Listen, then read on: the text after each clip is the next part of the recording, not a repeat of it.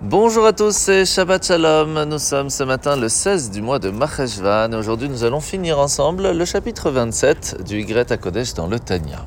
Alors l'Admorazaken nous a expliqué hier que lorsqu'une personne s'attache aux actes d'un tzaddik, d'un juste qu'il nous a communiqué, qu'il s'attache aux sentiments du tzaddik qui est encore présent et même encore plus après sa disparition physique, nous pouvons nous attacher à lui, recevoir une partie de son âme qu'on appelle rouar, comme on l'a expliqué hier, et donc vivre avec ce grand tzaddik, ce rabbi, et continuer sa force et recevoir ses bénédictions.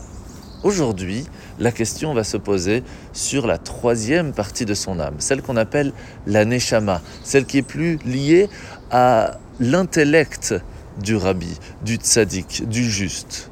Eh bien, c'est une partie qui est quasi impossible de pouvoir intégrer en nous, tout simplement parce que la sagesse d'un grand sage est bien sûr bien plus grande que celle que nous pouvons avoir.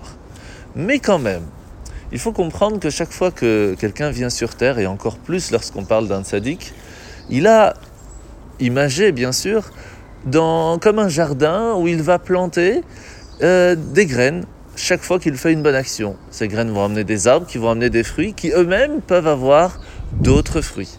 Et c'est un petit peu la même chose lorsque un tzaddik, un juste, va pendant toute sa vie mettre des graines un peu partout dans le monde, amener quelque chose de nouveau, et cela va pousser, va amener d'autres pousses qui vont amener d'autres pousses.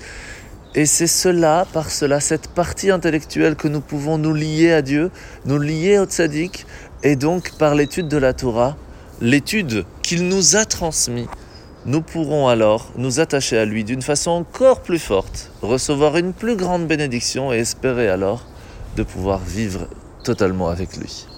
Alors nous sommes aujourd'hui dans la mitzvah positive numéro 127. C'est le commandement qui nous a été enjoint de prélever la dîme des produits de la terre qu'on appelle aussi le maaser. Alors la paracha de la semaine, c'est paracha de Vayera. Après la naissance d'Yitzhak, Abraham va conclure un traité avec le roi des Philistins ouvrir une auberge à Beersheba où il va là-bas faire que en fait cette auberge c'était comme une synagogue, comme une yeshiva qui va amener à ce que chacun se rende compte que Dieu existe, qu'il est présent, qu'il faut écouter sa voix, le servir et vivre avec lui. C'est le premier établissement public consacré à la diffusion de la foi même s'il y avait la yeshiva de Shem et Ever, il fallait que les personnes aient envie d'arriver là-bas. C'était un endroit quand même assez fermé, alors que là, cette fois-ci, Abraham avait ouvert ses portes à tout le monde. Tout le monde pouvait venir manger, dormir, boire et en même temps étudier. C'était un endroit où tout le monde, même qui ne connaissait pas cette auberge, venait parce que c'était un endroit qui était sympathique, qui était ouvert au public.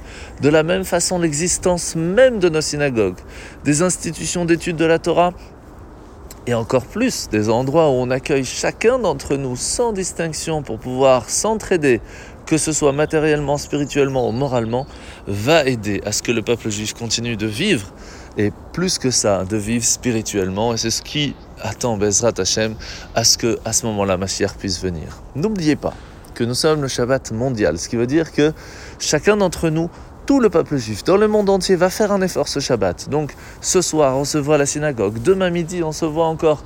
Et encore plus, on va faire une Seuda Shlichit euh, à la Yeshiva pour ceux qui sont à Bruxelles à 17h30. Venez, c'est très important d'être présent pour montrer que tout le peuple juif est uni parce que sachez que lorsque tout le peuple juif ensemble fait Shabbat, eh bien Mashiach peut venir. Donc n'hésitez pas à faire un effort ce Shabbat. On se voit tout à l'heure. Shabbat Shalom